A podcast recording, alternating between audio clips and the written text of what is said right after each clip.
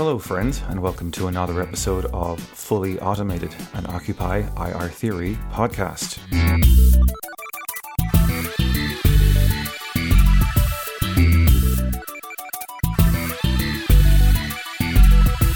Today, we are back with part two of our episode on situationism, and we are resuming our conversation with Jim Calder and Charlie Umland, who were our guests for part one. Now, as you might remember, in the last episode, we were trying to cover some of the basic questions in terms of situationist theory.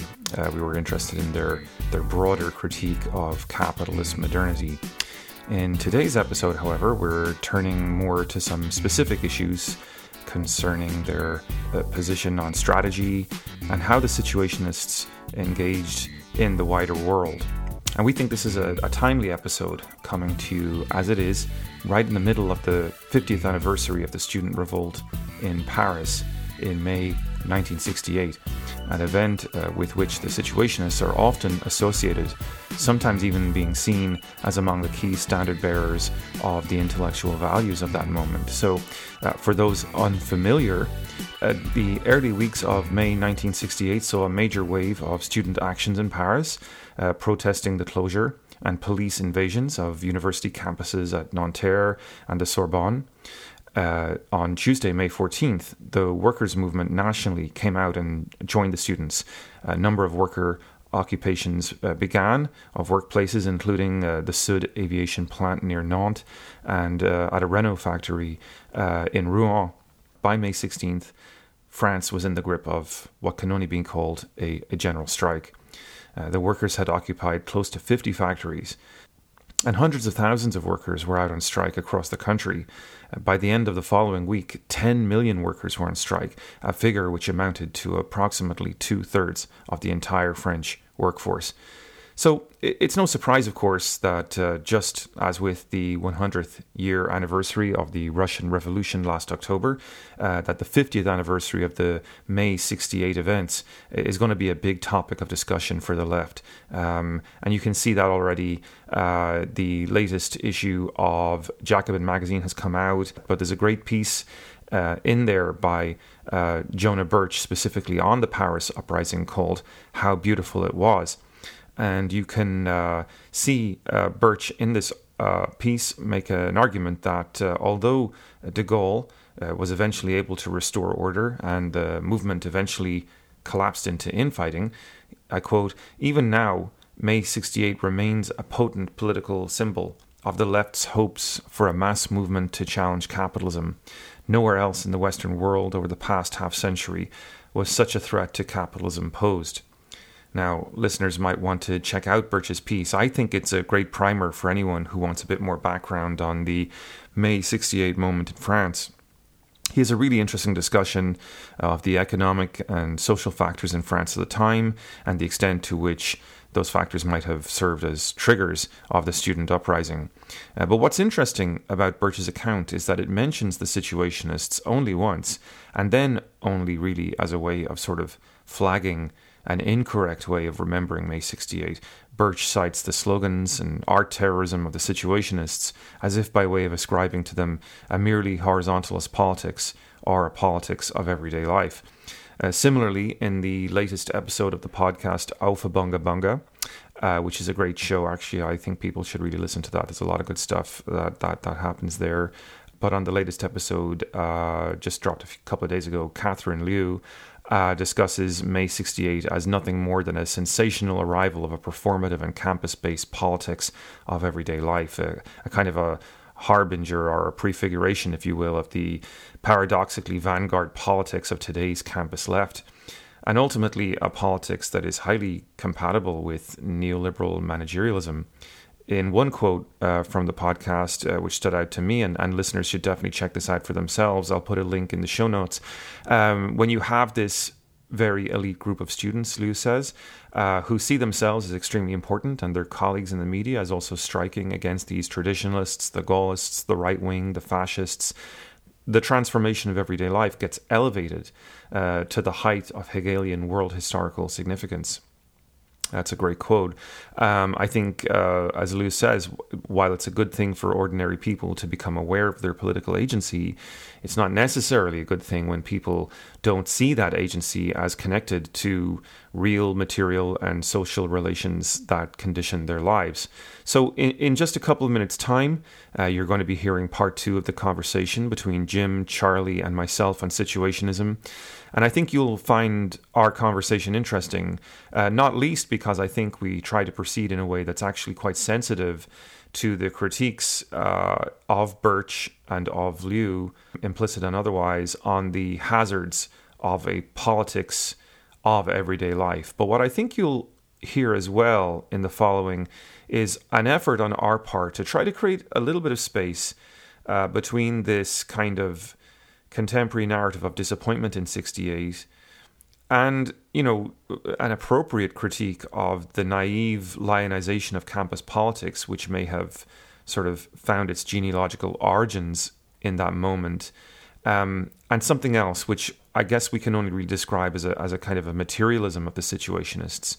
Uh, last week, we argued that one of the reasons the situationists could not be merely written off as naive postmodernists uh, was because of their commitment to the concept of separation or alienation, if you will, which was a problem not just in capitalism but in any system of production where workers would not have direct control um, over the rationalities and systems of production that govern their lives. And it is in this focus on the worker, uh, we argue that situationism is still very much a Marxist project. And we ended up last week, uh, we concluded the episode um, on the question of strategy and the call of the situationists for a radical break uh, with the order of separation. And today, in, in part two of the episode, you're going to hear Charlie and Jim and myself uh, pursue this line of thinking further as we look at the situationists as, as activists, uh, as we look at their views on the student uprising um, in May 68 uh, we're going to look at some of the tensions in the situationist praxis at the time, uh, some of the complications, some of the contradictions. On the one hand, uh, you know, they were clearly trying not to establish themselves as any kind of intellectual vanguard, but on the other, uh, perhaps simply because of their own personalities, uh, behaving sometimes in ways that suggested something much more like a Stalinist approach. And and we'll also look, I think, importantly, that this gets overlooked, I think, too much um, we'll look at their attitudes towards other events in 1968 too, such as the Soviet invasion of Czechoslovakia. Um, finally, at the end of the episode, for a bit of fun, we're going to talk about what, if anything, uh, Guy Debord might have had to say about someone like Jordan Peterson. Um, I'll be posting links to a number of the readings addressed in both parts of the uh, episode um, on the blog. Uh, that's www.occupyirtheory.info. And uh, if you want to reach out to us, you can do so on Twitter. There we're at Occupy IR Theory. And uh, well, here's the lads. And uh, just quickly, once again, thank you to uh, Darren Latanic for, for producing this episode. So let's talk about a moment then, maybe where that radical break actually did for them take place. Charlie, just a minute ago, you were talking about them trying to clarify things in the mid 60s, but by the late 60s, of course, you know, the moment had come oh, from yeah, their right, point of yeah. view, right? So this is obviously uh, a moment where we, we, we can reflect on what they write in Situationist 12 which is written in 1969, but it's very much a retrospective focused on the Mm-hmm. Yeah. events of 68, where obviously a lot happens, but most of it's centered on Paris. Mm-hmm. Um, so you guys are quite familiar with the background on this. The Situationists believe that they themselves, of course, were part of the revolutionary moment, that they, in terms of their writings, in terms of their actions, praxis, Right. if you will, had So- had an impact on this. So, So, so Vaneigem's book and Debord's book both came out in Yeah. '67. yeah, and they were very, uh, hugely popular. And they six were also, months before Yeah. the events of and they May also uh, participated in some of the demonstrations or, or some of the meetings and things like that. But but I think their involvement in '68 is kind of interesting because Yeah. they make a they put a lot in those and and you know everyone should read that. What's the what's the title of that that May '68. May 68, yeah, Yeah. in the Situationist International Journal. Um, you know, they take they take pains to sort of describe how they acted and how the reasons and the reasons that they acted the way they did there. And a lot of that, you know, I think I think that kind of the biggest part of that is that they participated in May 68 very much in a way of not trying to be situationists in May 68.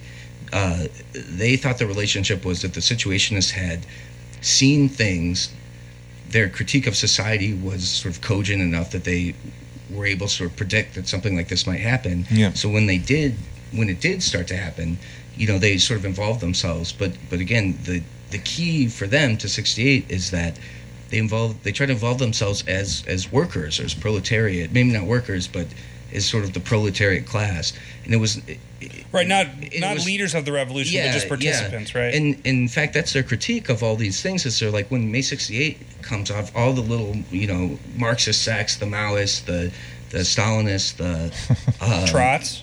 Trotsky Yeah, sure. like, yeah, of course, right? They're always hanging around. Um, come in, and they ended up being very counterproductive because they brought with them all this sort of organizational baggage. All this, and so the situation is May '68 is like, and they said they they sort of knew uh, the chances of succeeding were pretty small, but but to them the whole point was this could be that radical break. This Right. could be that moment, And- and success- in that moment, you don't connect yourself back to these old groups. You don't start thinking about 1917 or something. Like you you have to be in the moment as a person, as revolting, as a non-separated entity. And that sort of that's why like I said sometimes it sounds like maybe pretentious or something. They're like we're not like situationists. Like you can't define us as this group, but this is exactly what they're talking about. They're like you have to approach that situation as a full human and that's what was going to be the revolutionary aspect of it and so and they actually say a lot of the workers almost did and the things that held, held the workers back were things like unions things like political parties things like the maoists uh, you know whatever so But you got to you, got to imagine if you're a situationist in May '68, you're thinking like, okay, finally, now we can stop being situationists Mhm. because this is it, right? Like they they don't they're not they don't see the revolution as everyone adopts situationism or Mhm. whatever as their as their as their political identity, and then grows on to create the situationist, you know, utopia yeah there's beyond no situation state there is there doesn't no there right? is no situationism post revolution. It ends immediately Mhm. because uh, and, and this is explicit in their writing in the Mhm. writing like the this is the one of maybe the most fundamental things for how they view or revolutionary organizations that are that are sort of correct Mhm. in their praxis is that is that they they don't exist in a they don't exist in the post revolutionary world Mhm. the new world that is made is is made is made by the workers themselves, not not by um, some some a piddly little it- revolutionary organization in- trying to in- guide things. in a Maybe- practical way they talk about like the the fact how these different organizations especially unions and stuff like like um reduce communication between different sects of workers things like that um you know so it, and that's that's you know this is separation again so these these little things these things are just it- it's just separation is you know you you you were supposed to lose that Like, and then some people sort of did in may 68 you know they were all sort of a, a mass and, the, and you have things like and this is i think may 68 is interesting too sorry to keep going on but Yeah, yeah. like um Go on. because sometimes you read this and, and they're against specialization and things like that and you're like well how would sort of society work if we didn't have any sort of specialists right it's like am i gonna like gonna have me over to like you know Do a little nuclear physics. yeah, right. Or like, yeah, like uh, diagnose how you're cold or something. You know, like um, it's not going to work. But but you see things like um, printers were printing printing um, you know leaflets, material for '68, um, and they were doing that sort of as workers, as their skill. So it's like it's not like they were like, no, the printer shouldn't be printing this. Everyone should be working on it. Mm. You know, but you sort of you sort of can can work with the things you're specialized at, but but the printers never, you know, did this as a separate organization or as um, uh, you Yeah. know they were just they were just doing it. They were they were just yeah using their skills They to do it. they just And- knew how. and They just knew how they to. just right. knew how. So so it's not. But from their perspective, they weren't acting like sort of as printers. They were acting as people who knew how to do this useful thing. Um, Let's. Uh, I want to ask you guys a question here. Um, so, what are maybe the, the unspoken costs of this commitment to a non-specialist world.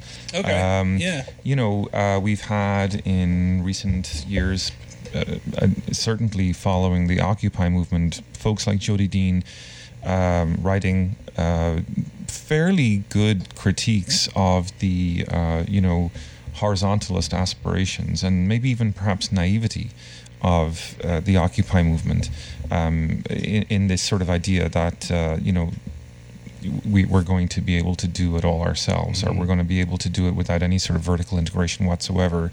Do you guys think that there's a maybe an, an, an overblowing of this point here, like that? Uh, that somehow that that maybe a little bit of verticality mightn't be a good thing. I mean, we still obviously live in a world of capitalism. We still need to address the fact that most of the powers that confront us are vertically integrated and that gives them a tremendous amount of longevity. It, it specifically gives them memory. Right. Um, you know, and horizontalism is not good at that. Yeah, I think that's one of the things I, I struggle with the most about these mm-hmm. these readings. To be honest, like I I agree with it on a level, um, and I will say that I think when the reason so you know Guy Debord is is notorious, probably unreasonably so, um, or people's people's sorry, people's ideas about this are, are maybe a little overblown for like yeah. purging the group type thing. Right. And I think that's why you have some people who like. But isn't that a hypocrisy then, in a sense? Because like you're saying that he's sort of intuitively still a Stalinist almost, you know. I mean, I, I think it's an. That's a critique that's been leveled against him. Yeah, they they respond to it pretty directly. Um, and again, a lot of their ideas about this is, is having the idea of like, this is our critique. If you're not part of this critique, like, we're not associating with you. Yeah, but it's um, you know it's, it's kind of bizarre to like on the one hand to, to, to sort of like in your theory to say one thing and then in your well, actual actions to, I, I, to, to live another. Well, I actually disagree. Okay. Uh, uh, because I think that remember the the the situation is or you know uh, they they weren't they weren't uh, coming coming to this saying like oh, we're the only ones that understand Marx. We're the only mm-hmm. ones that understand capitalism. We're the un- only mm-hmm. ones that understand the spectacle, right? They're saying like, look, there's a massive drought of theory. We have, mm-hmm. we have, we have practice coming, uh,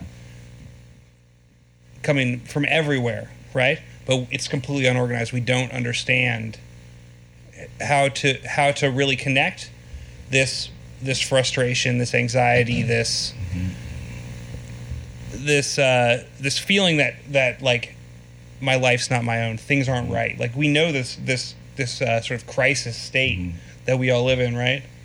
Um, uh, but there's a problem with connecting that to real revolutionary potential, right? So so for them, it's not it's not that it's not that they're the ones that understood. They're the experts in revolution. They have the expertise in revolution, and you don't. So you have to listen to them. It's that like if if you're not part of our of the theoretical the critique critique that we're working on, if you if you're not part of it, then then then uh, you're not part of it. Then you're just then you then you just want to be part of our movement because you think it's going to get you fame as an artist. Mm-hmm. You think it's going to get mm-hmm. you uh, pers- personal power or gratification in some way.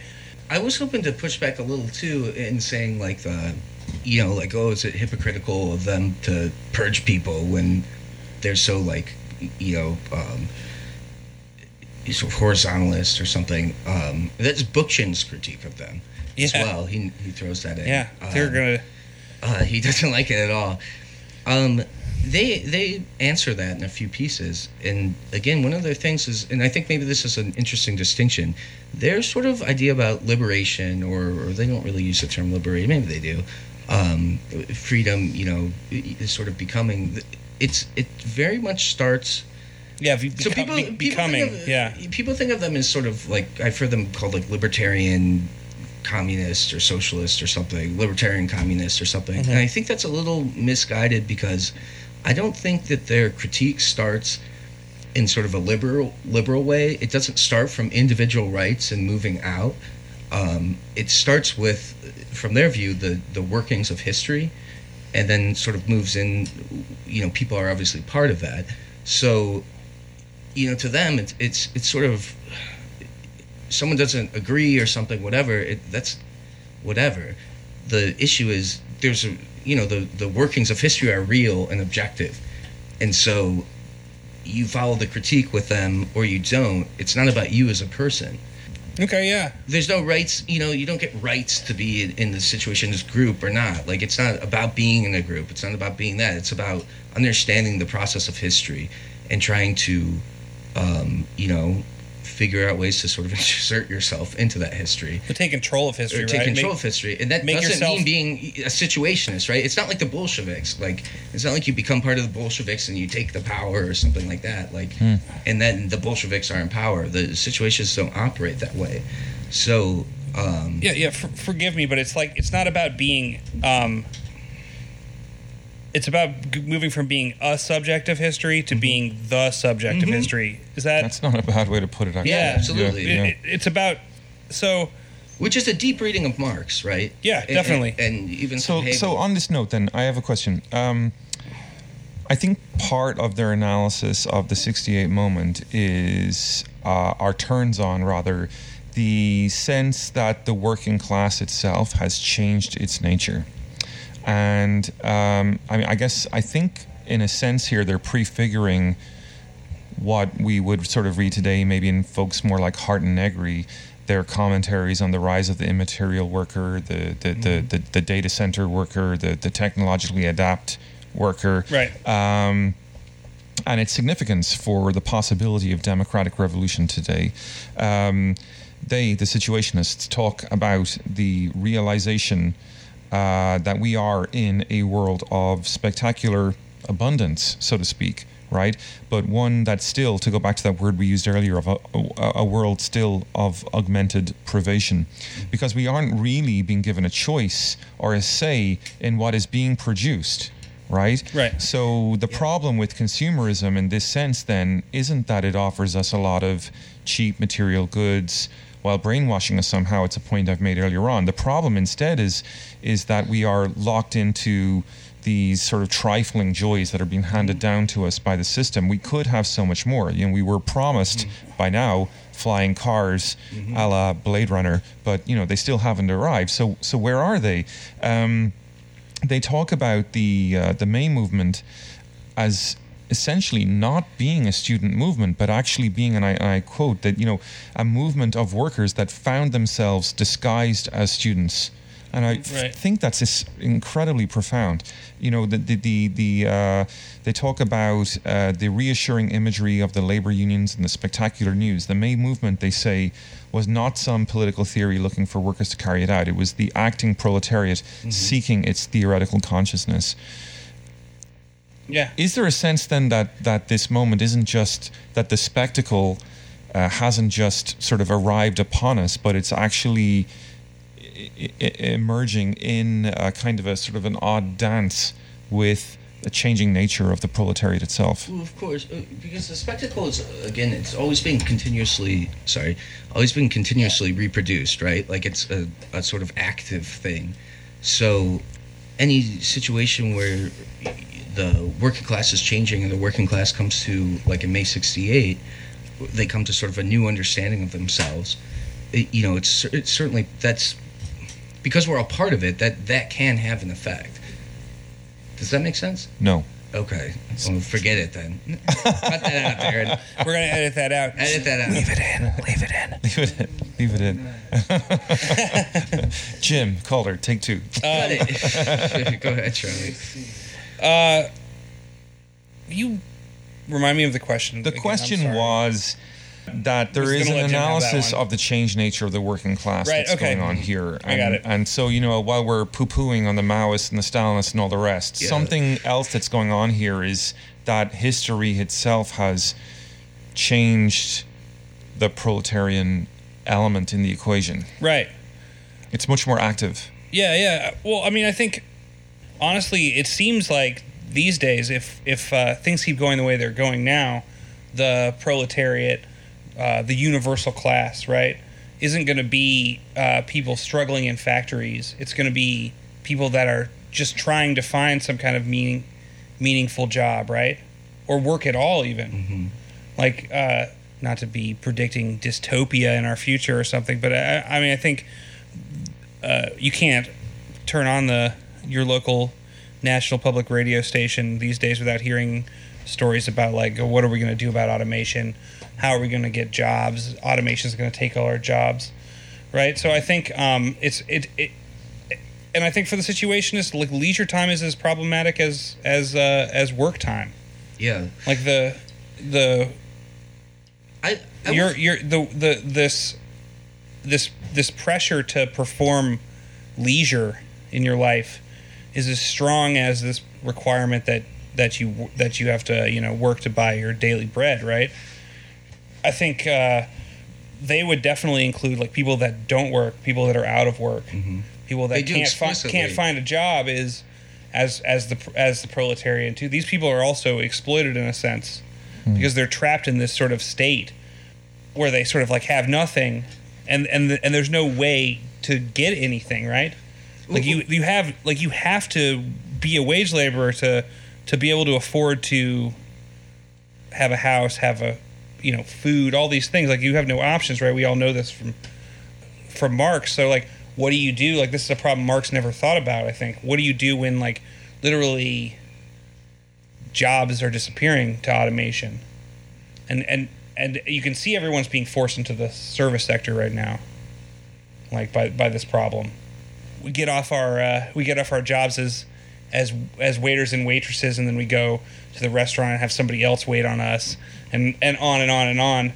Um, but I think like that I mean I think that's even in in danger these days. People are going to end up being uh, you know your real the real revolutionary class might end up being people that even can't find meaningful work at all or are forced into this sort of like absolutely abysmal working conditions by the fact that there really are no other options but it would also be the people who do have alienating jobs and things yeah like that. Like yeah, they're- yeah. oh no i'm sorry i'm not trying to cut Yeah. them out i'm just trying to add these other people to them No, to, absolutely. It, their their vision of the proletariat is very encompassing, um, to the point sometimes. One thing I've actually had trouble reading it is like finding where the proletariat ends uh, in the situations because like it's kind of like this stuff affects everyone and maybe they said in some ways everyone sort of is. Um, I don't think that's right. Yeah, I, I, they they don't explicitly talk about.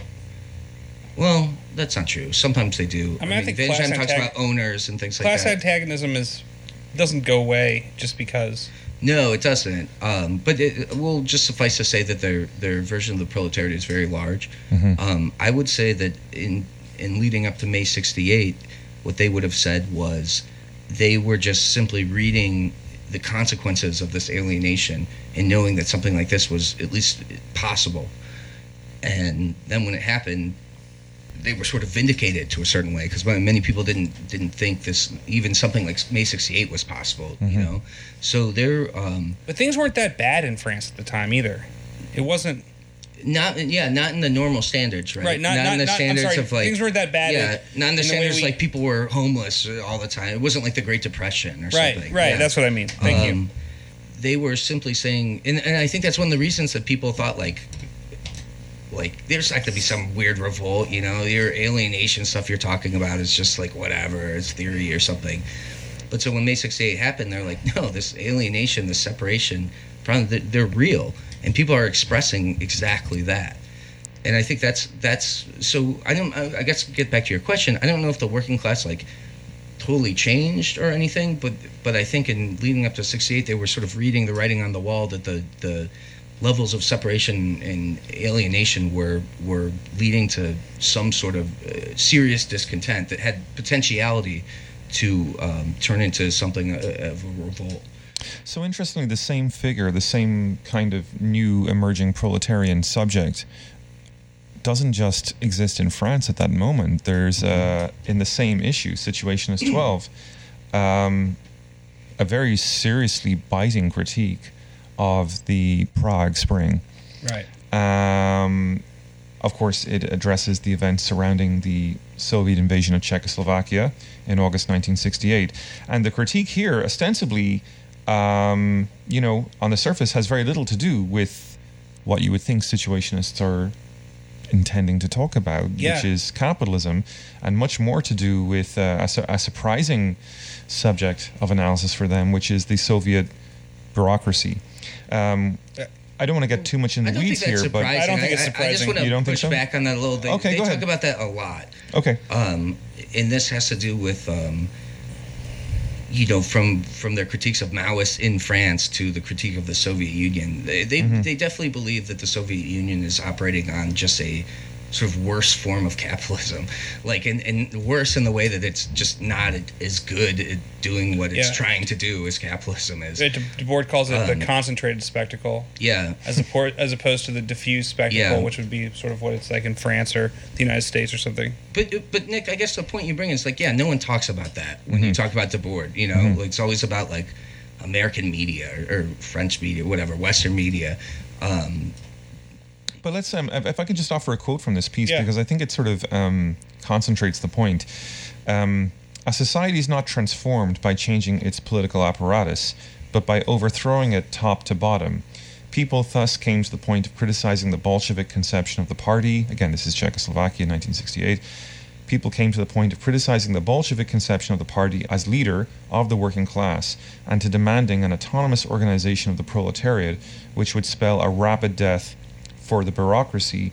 This is because for the bureaucracy, the proletariat must exist only as an imaginary force. The bureaucracy reduces it, or tries to reduce it, to the point of being an appearance. But it wants this appearance to exist and to believe in its own existence. Wherever it has seized the state and the economy, wherever the general interest of the state becomes an interest apart and consequently a real interest, the bureaucracy enters into conflict with the proletariat just as every consequence conflicts with the bureaucracy's own presuppositions. Right. This is a very a good broad quote, definition of the proletariat here altogether, no? absolutely. Um, uh, uh, okay, can I can I say why do you think it's so uh, extensively broad? Well, I mean, I, there's a whole tradition of leftist thinking that would assume that the party Oh, is part is the Is proletariat of the the proletariat is the party, proletariat, right? Okay, that so well. It doesn't it seem like it's a narrower reading then? Like we don't include the party bureaucracy in the proletariat in this instance, right?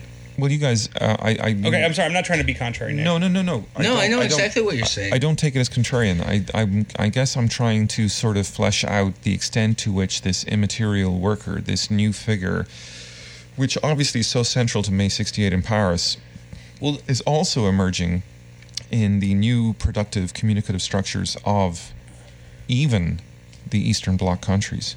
oh, absolutely.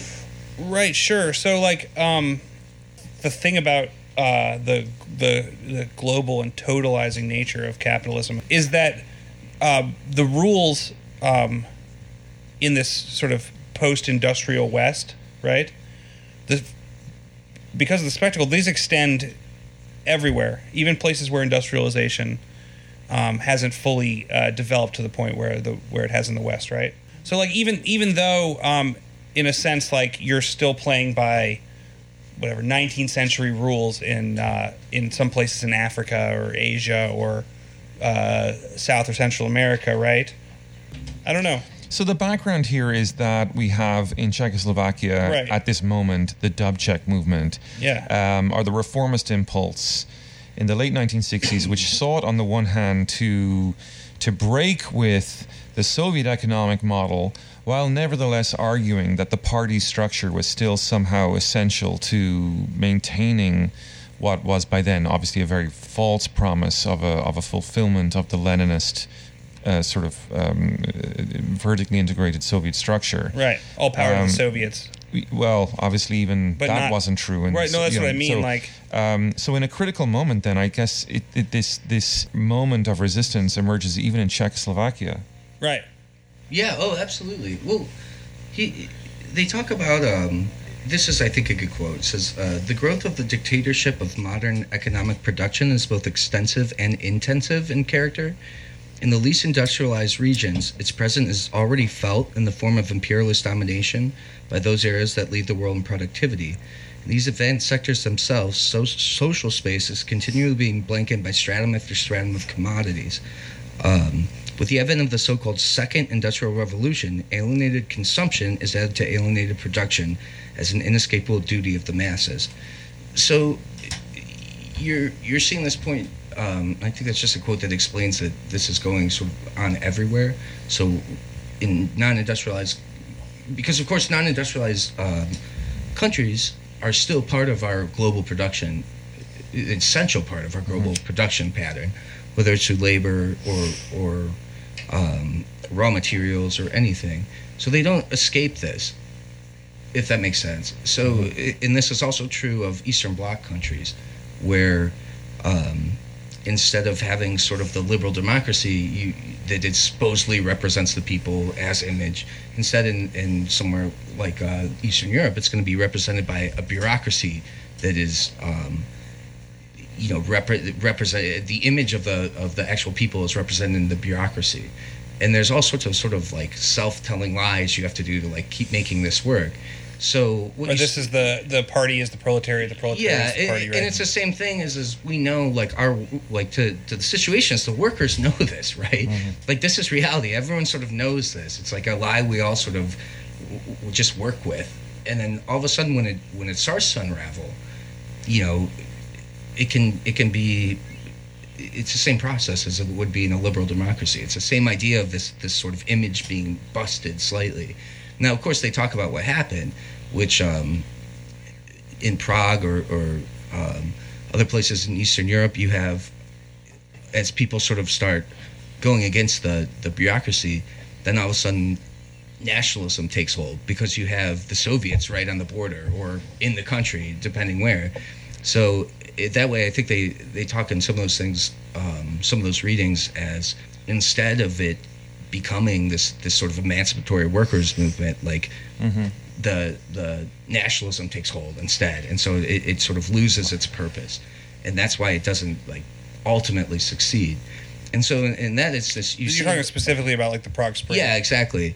And in that instance you see how the soviet union is is just doing you know, it's part and parcel of this whole world system of separation and spectacle. It's totally necessary in this in in this sense. Jim, isn't there like a moment in that piece where there's very uh, indicative, I think, uh, example of the potentiality of this new worker, mm-hmm. um, where in fact the Soviets, in anticipation of an invasion from the West, had sort of booby trapped the communicative infrastructure of Czechoslovakia such that there were right. highly decentralized radio stations mm-hmm. and printing presses and things like this mm-hmm. all around the country.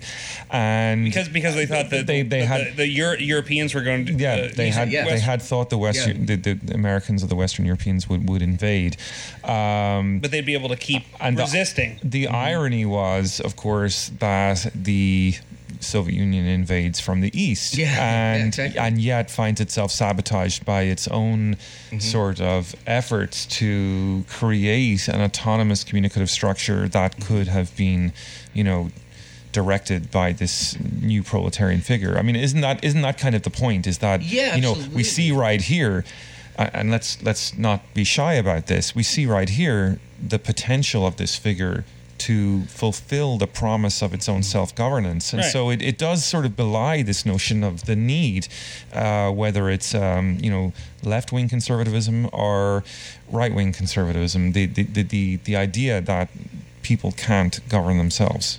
Right. And right. of course, and of course, this is this is you know we know from reading the situationists they're wholeheartedly against the idea that that people can't govern themselves and think really the solution to this problem. And this is again, like their critique of specialization mm-hmm. isn't so much that uh, that that we have specialized knowledge. Is that if you look at if you look at uh, the level of development we're at now, like what knowledge is supposedly specialized?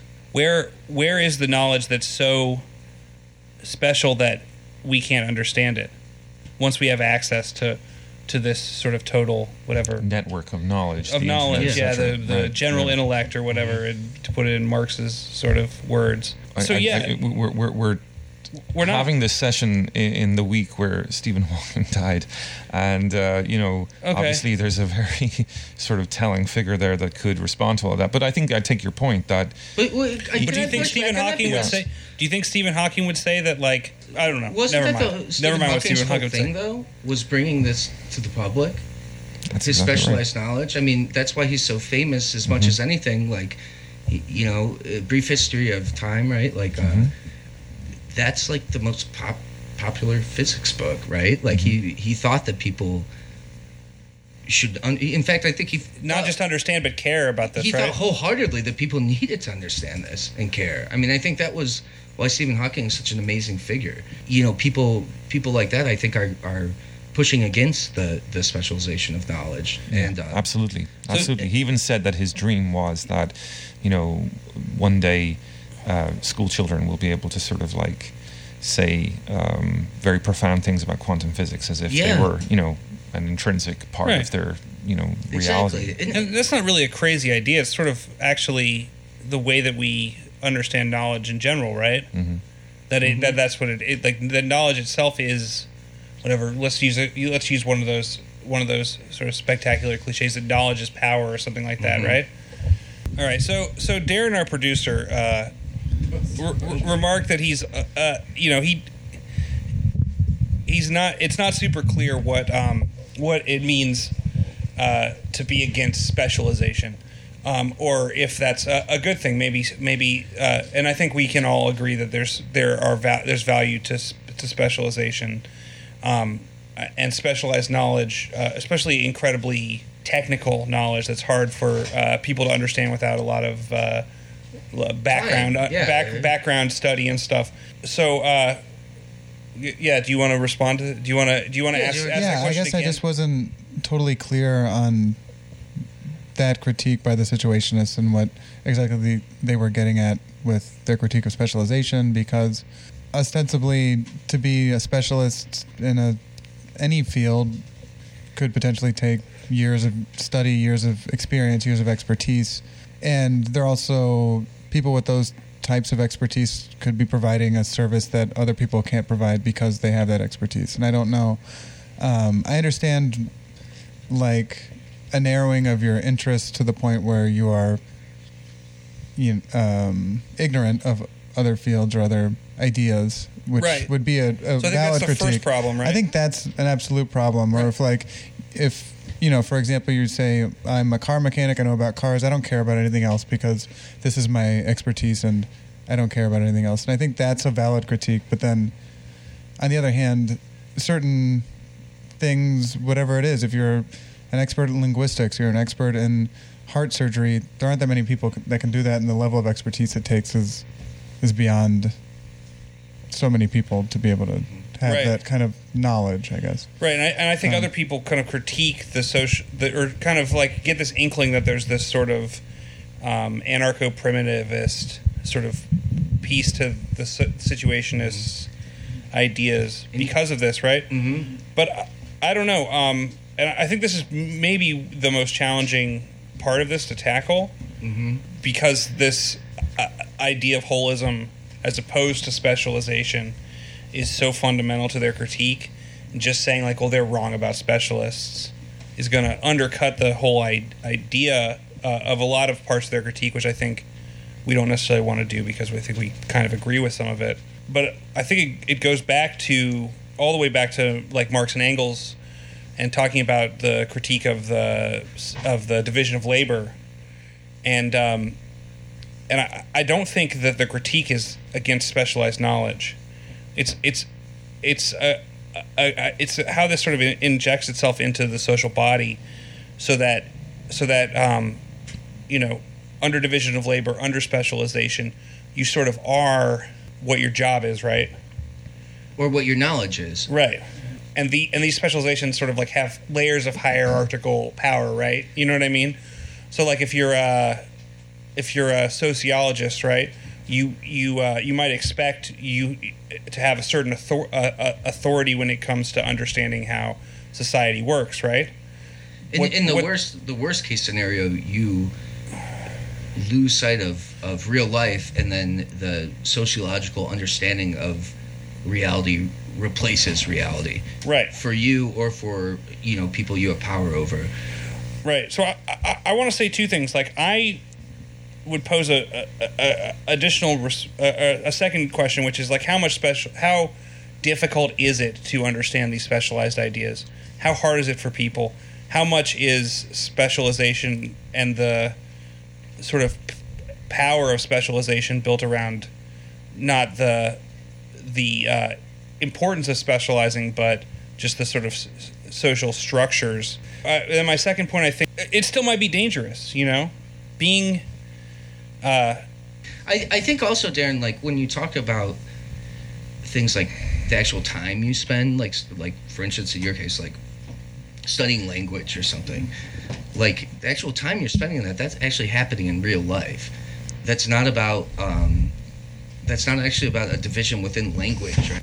but that's a, a division between the actual life that you've spent. So you have this expertise in something like that.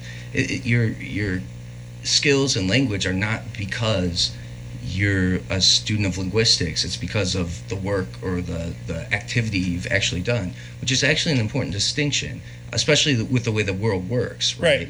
So, um, well, especially when you see there's the there you see these class like almost like a, a specialist class and a non-specialist class sort of like developing, where you see like there's this huge body of the of the working population whose jobs are essentially non-specialized or anyone can do them right?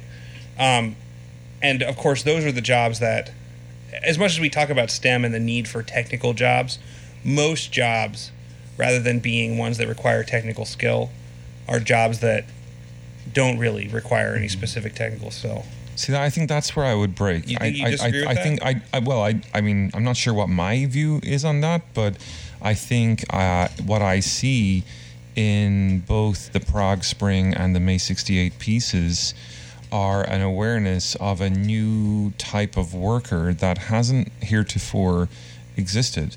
Right. Uh, and this is, I think, That's what I'm talking you know, about. This is this is this is, I think, so important to answer your query, Darren, because I think it's not just that we're saying, oh gosh, you know, um, uh, there's a there's a normative expectation here that everyone should participate in in the minutia of decision making when it comes to, you know, deep structural phenomena of our society, such as like you know the calibration of sewage pipes or whatever. You know, like it's it's it, you know obviously those sorts of questions do require many many years of advanced study, but I think what is being sort of put on the table is not just that normative expectation uh, uh, to whatever extent you want to take it that's kind of up to the movement at the time i think but the the other aspect of this is a recognition that the worker itself his or herself has changed has transformed dramatically um, from the sort of early industrial worker that Karl Marx and you know um, Engels would have would have been preoccupied with. Today we have a worker that is versed in all kinds of coding, whether it's um, and and this is I think you know I've talked about Hardt and Negri before. Um, you know their their insistence on the notion that the modern worker, the contemporary worker, engages in immaterial labor is important here, right? Whether we're using emotional skills um, or cognitive skills, uh, be it coding or what have you, um, that we're all basically. This is the lie, right? That that that we are effectively workers who are governing ourselves Right. now. Like right now, the Right. boss is irrelevant now. Right. Like i i- everyone knows this. I think this is the lie that that mm-hmm. that that that capitalism somehow still needs the middle manager or the mm-hmm. boss. Workers are incredibly self-directed already. And so the answer to your question isn't necessarily to sort of like try to figure out, oh my God, like, you know, surely you're saying that everyone has to rise to the bar of being able to make these decisions that require mm-hmm. five years of advanced specialized study. Mm-hmm. That's not the, I mean, I, th- I think those questions still will remain well into the future. But it's to recognize, sort of on the flip side of that, that ordinary vanilla workers not to sort of sound condescending, but you know, ordinary workers are actually way more capable today than they used to be. Um, they are way more self-governing than they used to be. Right. Uh, the assembly line has transformed. We are no longer engaged in work in that sort of traditional sense, where we're just sort of working for Henry Ford, putting one widget in one segment of the assembly line of a Model T Ford car over and over and over again all day long. Right. We are today actually engaged in advanced uh, informatic processing. Even even modestly capable workers are doing work that is intellectually far more sophisticated than, than previous workers would have commanded. So Right, because if they I it- because if it wasn't intellectually sophisticated, a robot would be doing. Yeah, I I also want to say too, Right. yeah, I agree. So that separation doesn't. thanks, Nick. That's a, a, a, a much Yeah. better answer than mine. yeah. I, I also want to say too that separation doesn't exist in a vacuum, right? Like it, it, it has Right, ontological, yeah. it might have metaphysical like implications, but that is still governed by a history where separation was um, you talk to the situationists like you know first created as as uh, you know one of the first separations is like like the priest right like understanding reality in this religious way Yep. and then it turns into um, you know the the king or whatever like uh, separation's history is all about exclusion it's all about power it's all about inserting power over other people um, By saying like I'm the one, yeah that- I, that I have knows access this. to this exactly you're the one that has to listen to me, right? so that's that's why um, you know separation is is confusing. But I also think that that they hold out this idea that in a different society, and it, not just a different society, but really radically breaking with like the foundation of society, we can rad- radically break with it. Separation becomes something very different, and, and maybe not even separation anymore. And again, like I like I point out, like the the May '68, like like the printers, like were printing all this stuff. They didn't make like they didn't say like everyone should be printing using the printing press. You know, like they they used that specialized knowledge in, in reality. The the point and where they were going into a I think in a good direction from from situation's perspective is is these printers were doing it as workers just like everyone else and it was just all uh, understood to be part of the same thing right. um, And that is what the, sort of an autonomous workers movement is kind of supposed to look like, right? mm-hmm exactly exactly Is that is that is that um, we're all capable of, as Nick said, we can all just do it. We don't Mhm. need we don't need somebody to tell us now do it. You could just do it. hmm Does that so, Darren? Let me ask you: Is that um, how does how is that how is that as an answer to your question? Yeah, I agree with the fact that the worker has changed. I think that's a pretty fundamentally important point um, in the context of them writing in the 1960s versus people writing during industrialization. And I think even today, that's like even more um, They almost anticipated. prescient. Yeah. So You, you know- Um, oh, good. and I think that's probably even even when even with the factory with the Henry Ford, I get the feeling that people weren't probably just putting one thing into a car. Those people were solving a lot of pretty critical problems with with manufacturing. So I think that's like a fundamental critique of of of what, what Marx and Engels were writing about too. That it um, Well, look, we workers have always been solving more critical problems. I think and. Um, and I think we all know as workers that our the problems we solve at work don't necessarily have to do with our specialized knowledge at work. Like, Yeah, A lot of them are like, can I get along with like you know the jerk coworker or something, or Mhm. like like can I get it to the point where like my boss is happy by the way I act or something. Like that's more essential to the functioning Yeah. of, of your work. Like Sure. sometimes as much as anything, At all. right? I'm sure we also probably know workers that were really great at some special field, but still, Mhm. but still couldn't get their job done yeah. Yeah.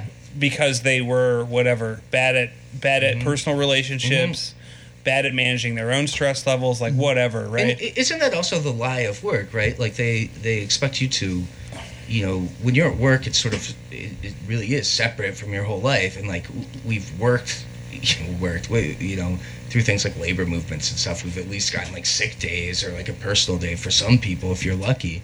But like in reality, like they expect your your regular life to not even intrude on work. Like if you're Right. late, like or something like that. And and if you're late to work, a lot of times it has nothing to do if you're getting the job done or not. It's mm-hmm. just like You be upset there on that your your regular life in- intruded into the sort of specialized function of, of Mm-hmm. um, you know, whatever you're doing for work. So I, I think that's really the issue. It's like reducing um, reducing people to their specializations. Yeah. I think that's the biggest problem, right? Yeah. It, it- reducing reality to these specializations when we know that, that reality is is much more holistic.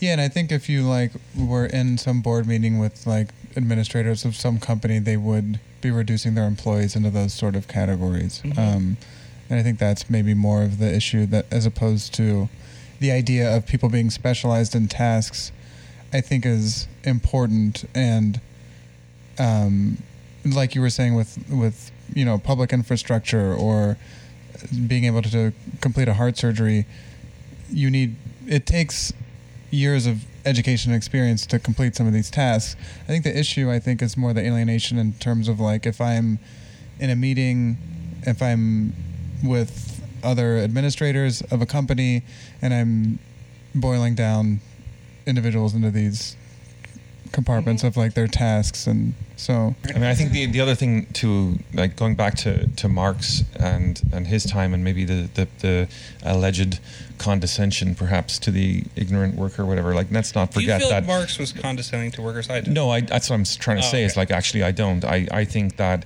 in fact, if anything, um, it's already there. You know, the the Marx was working and writing in a time where workers had uh, understood that they needed something called Mm-hmm. the weekend. They needed a 40-hour working week. You know, those are self-governance decisions that the worker had made. Yeah. And of course, it, it's it's not at all a condescension to the worker to say that even in Marx's own time, they were deeply aware of the kinds of parameters that they would need in their actual working lives to to to be able to function. As you know, it's not yeah, for yeah. nothing that they came together and created those movements And to also- make to assert those demands. And it's those demands today that are coming from a more, you know, um, technologically advanced maybe um, context perhaps but also like you know they're they're deeply aware of the conditions they need to function I think also too. I mean, Marx knew about the general intellect, right? Like, Sure. well the Grundrisse is like he's very specific that like it, it, general intellect's weird to talk about in the, the context of specialization, but that's sort of What is the opposite of that, right? exactly it's central to this, right? So it's like uh, there is a general general intellect. People people can connect with that. Um, it's important, and it's um, you know it's the way work actually functions, Right. not necessarily how how you're sort of it's sort of mapped and in if you ask like your boss or something, you know. So Yeah, I mean, I'll teach you the secret to making a French omelet. But you could also just learn it the way I did. Just look it up on YouTube. okay uh, last question of the night i think guys um, surprising sometimes reading various passages in uh, these works we get to see references to persons who seem very clearly to have been reincarnated in the present context um, one figure that really comes up that I think is, you know, cannot go without mentioning tonight is uh, Daniel Boorstin. Um, the has a fairly savage critique of this figure, and I can't help but think, reading certain passages, that he's evoking. Uh, people who circulate in today's uh, discussions, like Jordan Peterson. Um, when we uh, read thesis 199 of the Society of the Spectacle, I think you should start at 98. 98, okay. Yes. Um, It's both. um, uh, we find uh, a reference to Boorstin uh, as a person who denounces incitements to wastefulness as absurd or dangerous in a society of economic abundance. And these people do not understand the purpose of waste. It is distinctly ungrateful of them to condemn, in the name of economic rationality, those faithful, albeit irrational, guardians without whom the power of that same economic rationality would collapse. Daniel Boorstin, for example, whose book, The Image, uh, describes the spectacular consumption of, cons- of commodities in America, never arrives at a concept of the spectacle because he mistakenly feels able to treat private life like something he calls an honest product, as quite independent of what he sees as a disastrous distortion or exaggeration. Um, switching over to Thesis 199, we find an argument that Boorstin treats the excesses of a world that has become alien to us as excesses alien to our world. The normal basis of social life to which he refers implicitly uh, when he describes the superficial reign of images in terms of psychological and moral judgments as the product of our, and I quote, ever uh, more extravagant expectations. Has no reality at all, however, either in his book or in the historical period in which he lives, because the real human life that Boorstin evokes is located for him in the past, even in the past of religious passivity. He has no way of comprehending the true depth of society's dependence on images. The truth of that society is nothing less than its negation. Right. Um, Jordan Peterson has shadowed this kind of commentary in a certain Right. way. Would, would you agree? Yeah, definitely. I have in my notes here, which I don't know when I wrote this, but at some point. But I, I always take this as, you know, people who who condemn capitalists for being capitalists, who are themselves capitalists, like they they uh, Right. they are essentially yeah condemning people. They have this idea of what they want sort of society to be, and then they condemn people who are, who are completely part of that society, as if you could sort of separate them out of it. Mm-hmm. Um, and that's you know Jordan Peterson in a nutshell, right? Well, isn't this like the most ide- Isn't doesn't he have sort of the most idealistic posture of anyone? Right. That that like the problem is that we all just need to whatever.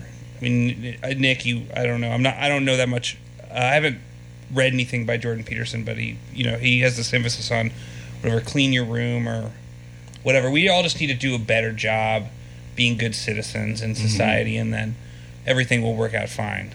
Well, and, and this But I think what- like this. Okay. Oh, I was just say this is like the the abortion's a great example, and it's it's still the emphasis of like you could say make America great and then read that it is trying to operate on the same level. This imagined past, Right. um, this imagined past that somehow uh, solves the problems we have now, um, and then of course like the the problems they're talking about aren't even really real problems, and then like Right. He talks about the excesses that are alien to our world as Yeah. if they were somehow like perversions that if we could only manage them or handle them, they, you know, everything would be fine. It's the ultimate kind of neoliberal um, Right.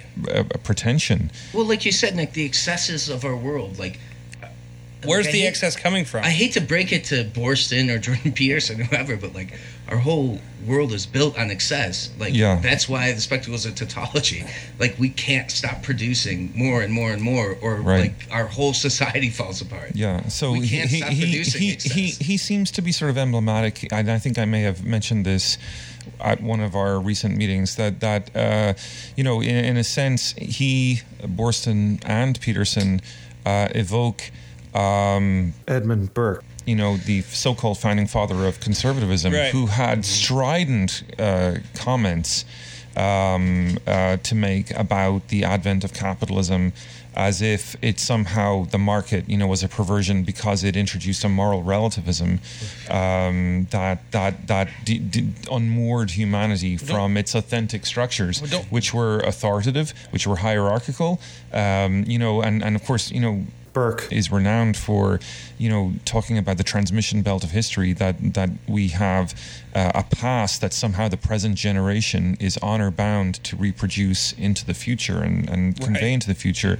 Um, it seems to me that when you look at uh, um, Jordan Peterson, that that you know he he is a, a paramount sort of exemplar of this idea that that somehow we if, if only we could get back to a society that uh, understood uh, the, the the the essential uh, virtue of masculine values and um, uh, you know the, the, Sorry, the, the you know is- the, you know that that we would be okay But Yeah. you know, one thing I, I want to say, But that never. reason- But that's the point, right? This never existed, right? There, there never was a or, or rather, there was, but it was a society at the same time that, in the name of defending that status quo, marginalized, if not enslaved, women, uh, racial minorities, you name it, right? You know, so like it's that that this sort of like glorious past, in fact, uh, may have existed, but it existed at a tremendous cost. And this is the problem with. Um, you know these figures is that they don't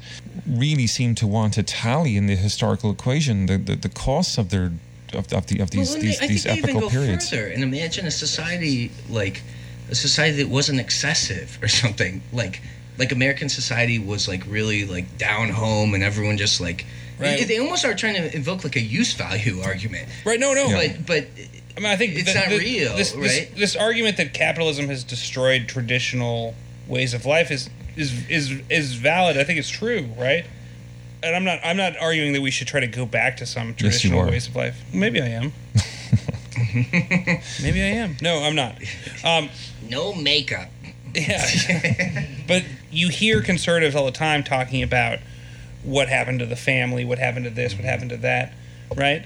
So on one hand, you you have all these things that capitalist uh, capitalism has sort of like laid waste to, or I mean, even made relative, right? In, I'm not I'm not arguing for this Boorstin's argument. I'm just saying like it is true that that that, that this stuff is all made relative by capital because uh, because commodity production is really all that really you know matters within the context of this system. This this is So so anything that doesn't isn't isn't able to fit into that those parameters, right, is irrelevant and and outside automatically. At the same time, even Marx and Engels saying, "Look, capitalism is going to create the conditions for this better future for us," right? So yeah, I mean, I, I just I just honestly I just think you, you whatever you're picturing about the past, you're not you're not looking at it from the full picture. I, I think You want to understand You're the projecting. totality. You're projecting. You want to your- understand the totality of this sort of like conservative, this conservative dream of the past. You have to, like you say, you have to exclude women. You have to exclude minorities. You have to basically make it white guys. You know, everybody knew how to tie a tie. yeah yeah. All that. Well, double Windsor. Yeah, exactly. what I what I want to say and why this is important to me is and we've talked about this Nick like we all like to make fun of like Jordan Peterson. He got in fight with like a Zizek bot and whatever. I got in trouble with his Zizek bot. yeah right. He, he posts links to his hard drive and uh, you know he's he has all these really easy. He's like low hanging fruit in so Yeah, many ways. he is. He's very much. That's why we're talking about him, right? But but We're you talking about Boorstin, though. oh, my bad. yeah, Yeah. voice and less low, you know. Um, but we are uh, uh, we all enjoy that, and I think there's obviously a place for that, and it's fun. But we also kn- we also sort of I think have talked about like, and this especially applies to Trump. I think Mhm. like these little jokes we have like. Uh, we also have to get serious about it sometimes. Mhm. We have to, and like I know it sounds silly, like getting serious about Jordan Peterson in a way, or Trump or something, but Yeah, but the he's fa- way wrong, right? the fact is like they are like you were saying charlie like they are critiquing something that is happening like Yeah. capitalism has like pretty much destroyed the family for many working people in this um in this country and throughout the world and i think that that many people you know it would be nice like like to go back to to certain things in the past and I think that that is something that I think we can take seriously. But when they try and pretend that it's because of like personal excess or or some like vaguely described like uh, uh, cultural Marxism or something, like, Yeah. that's where the danger is. That's why they're wrong. You know, the the scary part is when people tap into real fears, real things, and then they misrepresent them in this way. I think something like Society of the Spectacle, you know, you can read that. Um, y- you interpret what we just said about Boorstin, like within the society of the spectacle, within all the things they say, and you start actually having a picture of how things really work and how maybe, like maybe you can get beyond it, um, which is which is important, and and you don't get to that point just like with the Trump jokes or the Right. lobster jokes or Yeah. something. As fun as they are, Yeah. and and so I think that's that's why it's important to c- come back and actually analyze these people's ideas, in especially in the context of something like Society of the Spectacle or Debord. You, you get some real insight in it. Well, Well, that's it. You did it, Jim. Jim, Charlie, Darren, thanks very much. It's been a great night. I think we've you, slayed uh, some dragons here. Uh, I think we've given the listeners a pretty insightful uh, glimpse of a, a deeper cut, so to speak, uh, on the situationists that goes beyond uh, what uh, even mainstream liberals in the New York Times would like to represent as, as, as uh, you know, the con- their contribution in this era of Trumpness. Um, so thank you very much. It's been an honor. Yeah. We, we should say too, uh, you know, the Bureau of Public Secrets, bopsecrets.org, is has all these writings for free. I mean, they're really accessible, and Yeah. someone like Ken Navis put a ton of work into making them accessible Mm-hmm. for people. Yeah. So, you know, I don't think we ever do this justice in something like this. So I hope people would, would go and read those um, for themselves. Yeah, they're Yeah. good. They're great reads, and and um, talk about talk about an organization that produced nothing but really top notch theoretical writings. I think. Yeah. It's great. I'm And not it- trying to put them into into some sort of like s- sphere of theoretical writings. Yeah. But I think like this stuff is, is fantastic, and everyone can really get something from it. I think so. it's worth reading. Great, They're fun to read too. Like, uh, and I think we tried to kind of like not just go with the good Debord one-liners or something like Hmm. that because people do that, and I think if you only do that, you misrepresent the the the work itself. But yeah, I mean, you you read that, you you're often. You know, it's very enjoyable to, to read his writing and stuff, and, and he really gets after it sometimes. And it's, it's good writing. There's good zingers in there and things like that. So uh, yeah, I really hope people would would r- just read it. Just read Yeah, it. definitely. All right, guys. Thanks very much. Thanks, Have a- Nick. Appreciate you joining me. Uh, Okay, guys. So, Now's the part um, where we shit talk one guy or two guys. so, Yeah. so You have to be intellectually open-minded about Boorstin and that. yeah, because we? otherwise you wouldn't have garlic flavored cheese. Um, Zing. Oh. This is a zinger.